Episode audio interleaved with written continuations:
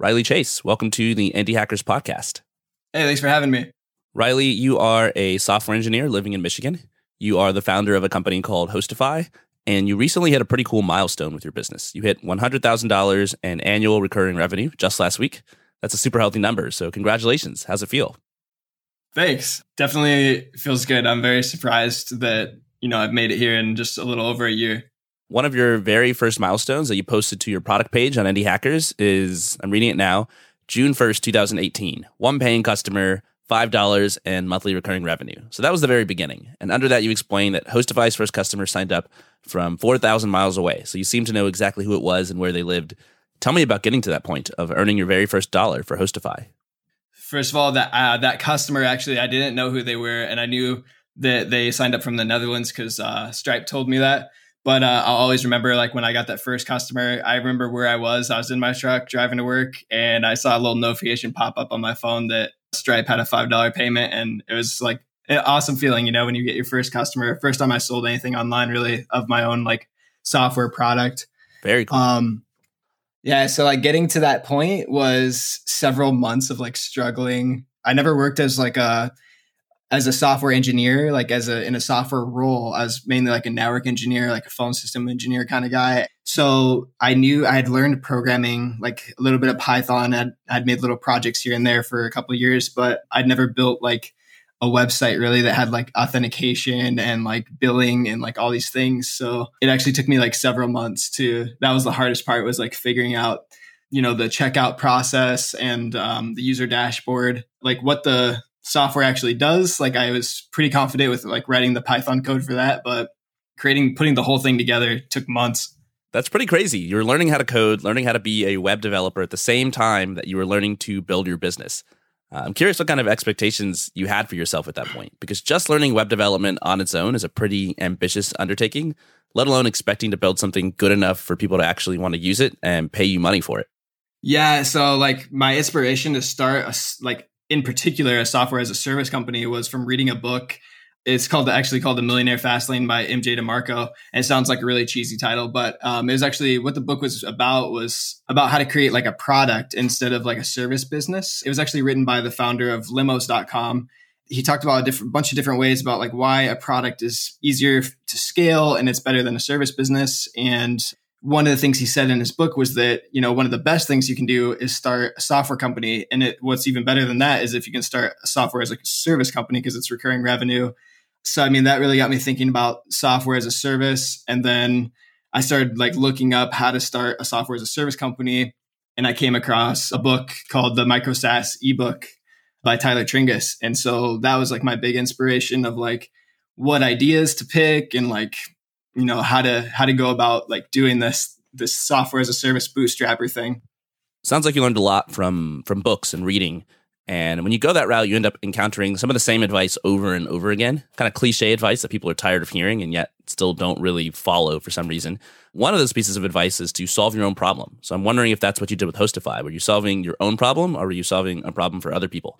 Exactly. Yeah i was actually solving a problem that i had myself. And um one of my ideas that I thought was better was to solve a problem for someone else, like a problem I didn't have. Um, one of my ideas was like I had a couple requests on Upwork recently because I had like an Upwork profile. I did like freelance work and stuff, and like a couple people asked me to build this like tool for them to keep track of phone calls for uh, FreePBX phone system. So that was like the idea that I was going to go with. It was a problem I hadn't experienced before, but um, the reason I chose the problem that I ended up solving with Hostify was it was something I had experienced and it seemed easier to me as a first project, but I didn't have I didn't have high expectations for it because it was my first project and I was just going to be really happy if I could get a couple customers and I was going to use this as like my learning experience and I had plans to, you know, kind of get my foothold with figuring out how to make a software as a service company and then try again with something more quote unquote complicated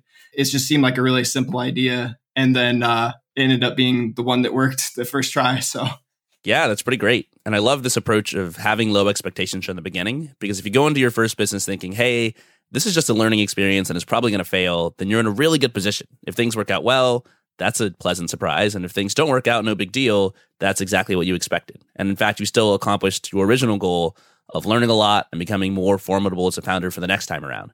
And I think I would go even further in saying that managing your psychology as a founder is pretty much half the battle. As long as you can sort of mentally frame things such that you won't get dejected or overly frustrated, then you won't quit. And quitting is a reason why businesses fail. Yeah, I totally agree. I think that was like the biggest thing that got me through was just like knowing that this is just like a learning process and not having that high expectation of or I was never disappointed about not growing or or this or that. I was just like, you know, this is learning process and I know that if I keep on doing this, I'll learn the skills that I need to do something better next time. Okay, you mentioned something here that I want to talk about, which is that a software as a service business is one of the best types of businesses that you can start. You get monthly recurring revenue, it's very scalable, you can reach millions of people with the same amount of code, whereas a services business is the exact opposite. Doesn't make money while you sleep. If you want to take on more customers, you have to work more hours or hire, etc. But there's a flip side to all this, which is that a services business is very easy to get started with. I know people who open web design shops or who do SEO consulting, and they're making five figures in their very first month Whereas with SaaS, you've got kind of a ramp up period. So it took you a few months just to get your software built and find your first customer who only really paid you $5. How did you support yourself and how did you stay motivated during this early stage ramp up period where everything's growing super slowly?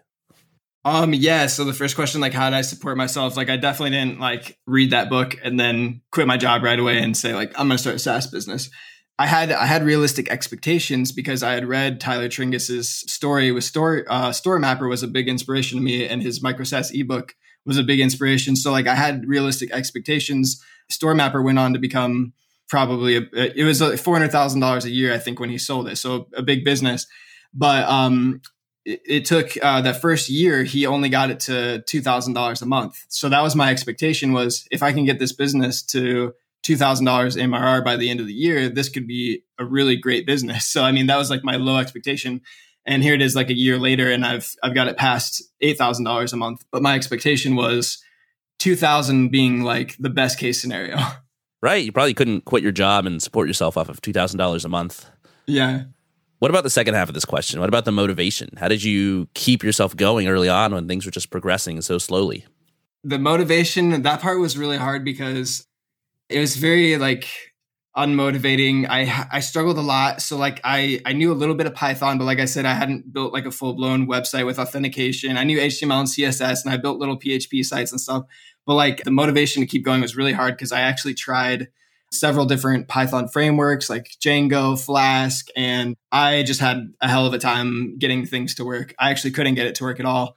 I ended up doing something pretty like unusual. Like for my stack, my software stack, I actually ended up getting WordPress with a bunch of plugins, and then the, uh, I wrote the Python code, which I was comfortable with, but I wasn't comfortable with the user dashboard and the billing and all that stuff. So I had WordPress do all that, and then and to the day to this day the site's the same. I'm re- working on rewriting it but it still works this way. Basically um, when the user signs up it gets saved in the database in wordpress. Python reads that database and then does stuff and then saves stuff back to the database. So um, it was kind of it's kind of like a unique weird technology stack and it was because i had such a hard time um, making, making my own like framework and using django and flask and stuff. One of the cooler patterns I've seen from talking to founders is that sometimes you either can't code or when you're struggling to learn how to code, you end up building things a lot faster than others because you're not overly ambitious. You're not trying to build every feature under the sun. You're just like, hey, I'm trying to get this one feature working. And if that happens, then I'm good. I'm golden. That's all I need. I wonder if this applies to you. Do you think that's why you're able to build something just working nights and weekends on the side of your full time job? Yeah, I totally can relate to that. And like I said, I had uh, more ambitious ideas, but this was like the simplest idea is like basically like create a server, install software on it, give the login to that server to the customer in their dashboard. It's like literally like I think I posted it was like it was like a thousand lines of code or something was like the total amount of code that I wrote. But like I said, like I, I didn't know programming that well. I didn't use a lot of like functions. Uh, I didn't do any test like code tests. I didn't write any code tests or like I don't know. Like I just really just tried to make it work. How many hours would you estimate that you were working back then? I definitely put a lot of hours into it during those first couple months. It'd be hard to quantify like how many. The reason I had a lot of time was um, my girlfriend then, she's my fiance now, but she was working night shift uh, or like second shift. So like I'd come home from work, she wouldn't be there till like 11 o'clock. So from like after work till like, so like, you know, five, six hours a day you know, from like 5 to 11 p.m., I'd work on it and try to get it to work. So I did that for a couple months. And there was, I think there was a few weeks in the middle of that where I, I gave up and I was like, maybe I'll try this again in a few years. And then, you know, I got my motivation back and I gave another try. So we're definitely going to get into a lot of the things that you tried that didn't work, that were perhaps demotivating. But let's rewind for a second because we didn't fully flesh out how you came up with the idea for Hostify. You said it was a problem that you had experienced yourself. How did you even experience that problem for one? And number two, how did you know that other people would pay for it and be interested in a solution? Oh yeah, so I forgot to say like um, it was a problem that I had, and I, the reason I found that problem is because I, I tried to start like my own service business for like four years before this, where I did I never went really full time, or I did for a few months here and there, but I had a service business where it was like IT services for like businesses and stuff. And so one of my uh, services that I did was like installing network equipment, so like um, routers, switches, wireless access points and so one solution I found that was like really cool was, you know, this UniFi solution where you can connect all your network devices to one server and you can manage all your customers from one place. And so um, the software is free. So like the company I ended up starting, Hostify, it provides managed hosting for that. So um, that's where the idea came from was from my own, like it took me like a week or something because I had to like look on GitHub to find some scripts on how to install the SSL certificate and create a server on Vultr and like do all these different things. So, um, and then whenever there's an update that comes out, you have to like run some commands. And so, I mean, there were like, and then I had to figure out how to do like backups to another provider. So there's like a few problems I had to solve on my own, which took me like some time. It wasn't a lot of time, but it was something that was easy to automate for other people. So they didn't have to spend that initial couple hours like learning how to get set up and everything, assuming that they had the knowledge I have of like using Linux and stuff. A lot of my customers, they don't know how to like use Linux as well or whatever. So, you know, it just makes it easier for them. So I don't know very much about the space that you're in. I don't know very much about networking software. I've never heard of Ubiquiti, which is the company that you're sort of building your software for. How did you think about the size of your market and that kind of stuff when you first got started? So it's extremely niche, and that's been my biggest concern all along, and why I'm even surprised that I got as far as I did with it, hundred thousand dollars a year um, revenue yeah, it's definitely super niche. It's like a niche within a niche within a niche. Um, you know, Ubiquiti is a, a billion dollar company, so they're a pretty big company. They make network equipment. They give the software away for free. And then anyone who buys their hardware is potentially my customer, but I've kind of targeted one specific group of people who buy their their hardware, which is IT service providers. So I target them specifically. So like I said, it's a niche within a niche within a niche. yeah. So tell me about getting your first customer. Did you have some sort of launch? Did you just sort of put your website online and cross your fingers? How did they find your website? Well, um, what I did is like the first the first thing I did was um, I was targeting home users. I didn't think you know this was before I found product market fit and found out that my best customers are going to be the IT service providers. And so I was targeting like home users and stuff. The first things that I did to launch the site was like, uh, you know, the site's online, and then I went out and like started spamming everywhere. Didn't have any luck with that. Like I put a post on um, Reddit, it got deleted right away. I put a post on Ubiquiti's forums and Facebook pages and pretty much every official Ubiquiti channel. I posted something about it and immediately it was like reprimanded. It's, you know, they they took it down and everyone told me like, don't do that again. You know, that's spamming. We can't do any self promotion here. Blah blah blah. So um, yeah, I don't even know how I got my first customer, but I, one thing I did was I started reaching out to people on direct message on the forum. I sent like uh, on Ubiquiti forums, I sent like 25 or 50 people a, a DM saying, Hey, like I just started this thing. What do you think about it? Yeah, I think the direct messaging route is kind of better because number one, you don't get your posts deleted. They're not publicly visible and annoying everybody in the forum or group or wherever you're posting. But number 2 mm-hmm. it's just more personal. So people can actually engage with you in a conversation. They can tell you why they'll buy or they can tell you why they won't or what they need. And you can just like talk to them and have an actual conversation and be more persuasive. Because at that point, you've switched from sort of a mass marketing based approach to a sales based approach.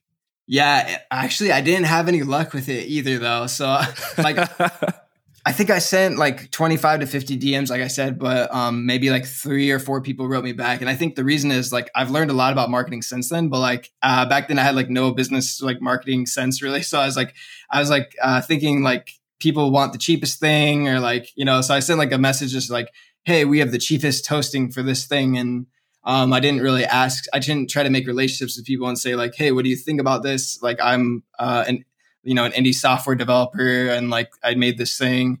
and looking for feedback. That's how I would say it today, you know. But back then, I was yeah. just like kind of spamming people and not getting any response and not really knowing why. So I think I learned a lot from that. I learned a lot from like realizing, you know, like pricing and and talking to people directly, like how to get a conversation going instead of just spamming, you know. Well, you've learned a lot over the last year, and I can kind of follow along on your timeline on your product page at Indie Hackers because you've added milestones for all sorts of things. So, June 1st last year, you got your first paying customer. Then I can see on June 13th, June 28th, July 10th, you just kept releasing feature after feature. So, you weren't just spamming forums, you're also building your app and making it better. And then on July 16th, you posted that you got to 25 paying customers and $300 in monthly recurring revenue. So, it kind of seems like you figured out how to get customers in a repeatable way. What happened there? So I tried a lot of things, and um, uh, I tried to do some advertising like Facebook, Twitter. It didn't really work, but one thing that did work was like Google Ads. So like I I started bidding on like search terms for UniFi hosting, and I think I got a few customers from that, and then.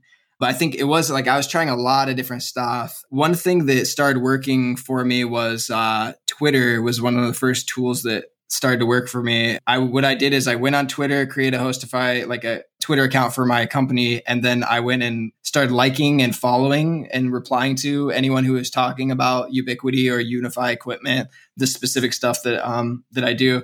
I started to gain like a small following from that. trying to think what else. Uh, that was a big one though, because one of the differences between like Facebook and Twitter and LinkedIn is like with a Facebook and a LinkedIn page, you really don't have that level of interaction. You can't, as a business, follow a customer on uh, or follow someone on LinkedIn or or Facebook. So Twitter, it really allowed me to like directly interact with people as a business. Yeah, there's a common theme among everything you're saying, and it's another startup cliche. We already talked about solving your own problem, but this particular cliche is to do things that don't scale. In the beginning of your business, you don't really have to be that clever, that smart or even that knowledgeable. You just have to be willing to put in the hours, put in the effort to sort of bang your head against a wall.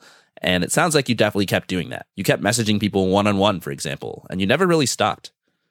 Yeah, that was definitely a big one. And like, like one of the hardest things was I didn't know anyone that uh, that needed this. Uh, so it wasn't like I could um, have some friends as my first customers or something because I really didn't know anyone that needed what I was selling. So uh, it was really trying to find people online and um, from reading like Tyler's book on MicroSaaS, like looking for those places where your people congregate. And so for me, that was like hashtags or like searching on Twitter for different things that people were talking about trying to find these places where people congregate that was like an open platform because obviously they congregate on the Reddit, they congregate on the Ubiquiti official pages and stuff, but I don't have access to those, so I had to find other ways. Let's talk about your mindset during this phase because I think a lot of people would just quit. If you're trying to reach out to anyone and everyone and all these different watering holes where your customers hang out and that's not working, and then you start reaching out to customers one on one, trying to sell them on what you're doing, and that's not really working well either, then that sucks it's pretty easy to think at that point, you know what, this isn't a good idea. It's too niche. I don't know anybody in the space. So, you know what, I'm going to chalk it up to bad luck. I learned a lot, but it's time to move on to the next thing. Why didn't you think that way? And did you perhaps have some sort of date in mind, like a quit date where you would move on if things didn't work out by that time? Um, I definitely didn't have a quit date in mind. And um, for me, this was this was just entirely a learning experiment. I didn't have expectations at all for it to be a success. And um, for me, when I was doing all these things, it was like, hey, I'm learning about how to do marketing and doing things I've never done before. So for me, it was just like, I'm learning how to create a SaaS business. I'm learning how to find customers. And I was never really concerned about um, the fact that I was spending tons and tons of hours on something and not getting a return on it. I think that's that's the biggest mindset problem is like when you try to relate SaaS to your hourly and you're like thinking like, wow, I'm making five dollars a month right now and I've spent like a hundred hours on this project. So you definitely want to get out of that mindset of like I spent a hundred hours and I made five dollars, you know? Um yeah. cause that's that's what it's like. Let's talk about some of the things that you weren't doing. Because in order to build this business as a one person shop, you have to say no to a lot of things that you want to do you have to say no to a lot of things that you're tempted to do. You can't just go out and waste a whole week getting a professional logo design, for example, because it's just not that important. Are there any decisions that you explicitly remember not making with Hostify in the early days? Oh yeah, definitely. The logo one's the first one that comes to mind. Actually, I'd already learned my lesson from having a service business and being obsessed about um, when I launched my service business, you know, five years ago or whatever, the first thing I was like, I need a great logo. And I went to a design firm and I paid them $2,500 or something to make me a logo. Wow. That a few, a few years later, I was like, why did I do that? Like, I don't even like this logo. Went out and I got a cheaper logo for like 300 bucks. I liked better. I had, I had like a crowdsourced design, like 99 designs do it or something. So this time I was like, I'm not even going to pay for a logo. So I, uh, I fired up GIMP, you know, like the, the free, I didn't even pay for Photoshop. I got like the free version of Photoshop, open source version. And, uh, I just, uh, picked a font off Google that I liked and changed the colors. And, you know, that's, you know, that was one of the things that, you know, there's, there's a lot of things that I didn't spend money on. I didn't hire anyone to help me. I didn't hire anyone to do marketing for me. I think that's something that if you're going to do this, like you need to learn how to do all of it yourself. And that way, when it, if it does scale or when it does scale, you like, you know what to teach other people too. Because if you hire someone else to do it for you, then you're not going to know, you know, how to do it yourself. Yeah. And I think one of the things you mentioned earlier that I want to bring back up is that you weren't really writing unit tests for your code. You weren't trying to be an enterprise grade professional software engineer level programmer. You were just like, hey, I'm going to make this work. And if I have to use WordPress or whatever, and that's good enough, then fine, it works. And this is something I think a lot of people get tripped up on being perfectionists about just one part of their business, zooming in too far. If you're a founder, you can't do that. You've got to wear a lot of hats. You can't just go deep on any one part in isolation. And related to that, I think your point about not hiring and just learning to do everything yourself is huge. Not only do you save the time it would take to find and train somebody, and not only do you get to learn these valuable skills for yourself, but also you just save a lot of money. Hiring is super expensive. I know you're still a solo founder today, one year later. What do your expenses look like? Oh yeah, um, you know it's profitable, and this the expenses for me for my business they scale linearly with the amount of customers I have. So for each customer, unlike a traditional software as a service, it's not like 100% profit for me or 99% profit or whatever. Each customer gets their own server, which, you know, costs me money. So I'm making, you know, $8,300 a month or whatever. And my expenses are uh, like $2,500, $3,000 a month for like servers and different, um, different advertising and things that I'm doing these days. Yeah, that's still not bad at all. It's still way better than a typical services business because you're still at a point where every customer pays for themselves. And even though it's a little bit expensive, it's still scalable. You're writing code, you don't have to do a whole bunch of work when you take on a new customer. Exactly. Yeah. Okay, so let's skip ahead a lot on your timeline. March 25th, 2019, you posted a milestone that says 200 paying customers, $4,249 and monthly recurring revenue. What are some of the things you had to learn to get to that point? See, getting to 200 customers, uh, certain things uh, changed, and a lot of things changed. But one of the one of the things that changed growth wise is I think it was about six months in. So like towards you know November December is when um, I started ranking in Google front first page, and pretty quickly the site went from like you know mid-level first page to like top of like top result for search terms related to like UniFi cloud hosting and um, that's been the biggest growth to this day and i think i'm trying to think of like what helped that i don't know I, you know sometimes when you know you just don't know why things work but i think when you have a brand new domain name it takes a while for it to just get old enough like uh, the domain had only been registered in May. And so um, I think Google doesn't really rank newly registered domains very well until they've they've been around for a while and they start to get some traffic. Yeah, I think that's one of the biggest growth drivers for sure. That makes sense because you said early on that you were testing out Google AdWords and that seemed to work. So the fact that search would still be a good channel today makes a lot of sense to me. It seems to be the primary way that people find you. Yeah, and like early on before I had Google ranking, like how I got to like 25 customers or something like that is um uh, a combination of like I said like Twitter and stuff. I'm not sure how much that actually worked, but I know that was helping. But one of the things I did was I, I searched for unified cloud hosting and I saw what the top results were. And some of them, I, you know, you don't, you can't change other people's websites, but some of the top results were forum posts of people asking about unified cloud hosting and I had access to, you know, post as a user. So I put in my signature about my business, UniFi Cloud Hosting, and uh, I kind of engaged in the conversation on those threads, which were getting a lot of views from people who were searching for the thing that I do. So it was kind of like a hack to get on the front page before I was on the front page. So that was a slow yeah. trickle there. And then um, once I got on the front page, I only have, you know, one or two other. It's such a niche thing. There's only one or two other people that even do this at all. So, and you know, they weren't doing it as seriously as I am. You know, as far as their how their website looks and stuff. So um, it was pretty quick that I was able to pass them up from you know just getting that traffic and focusing, continuing to focus every day on this. Yeah, that's like the textbook benefit of choosing a niche. It's that you don't have a lot of competition. There aren't a ton of other businesses trying to fight with you and compete with you on the Google rankings. So even if you're a tiny one person indie hacker business, you can kind of figure things out and just make a name for yourself. And you're not worried about all your potential customers choosing some massive company over you because they have 100 times more features. It's really just you. So it's cool to see this play out in your case. And your strategy of also going to these online forums and making posts reminds me a lot of the Zapier founders who did the same thing. So their software helps people connect one service to another. And there'd be all these people asking questions about how they can do this and other product support forums. And the Zapier founders would come in and help them out. And it's drudge work. It's a lot of comments you have to post. If you don't do it right, you're just spamming people and you'll get banned. But it kind of works if you're actually helping people solve their problems one at a time.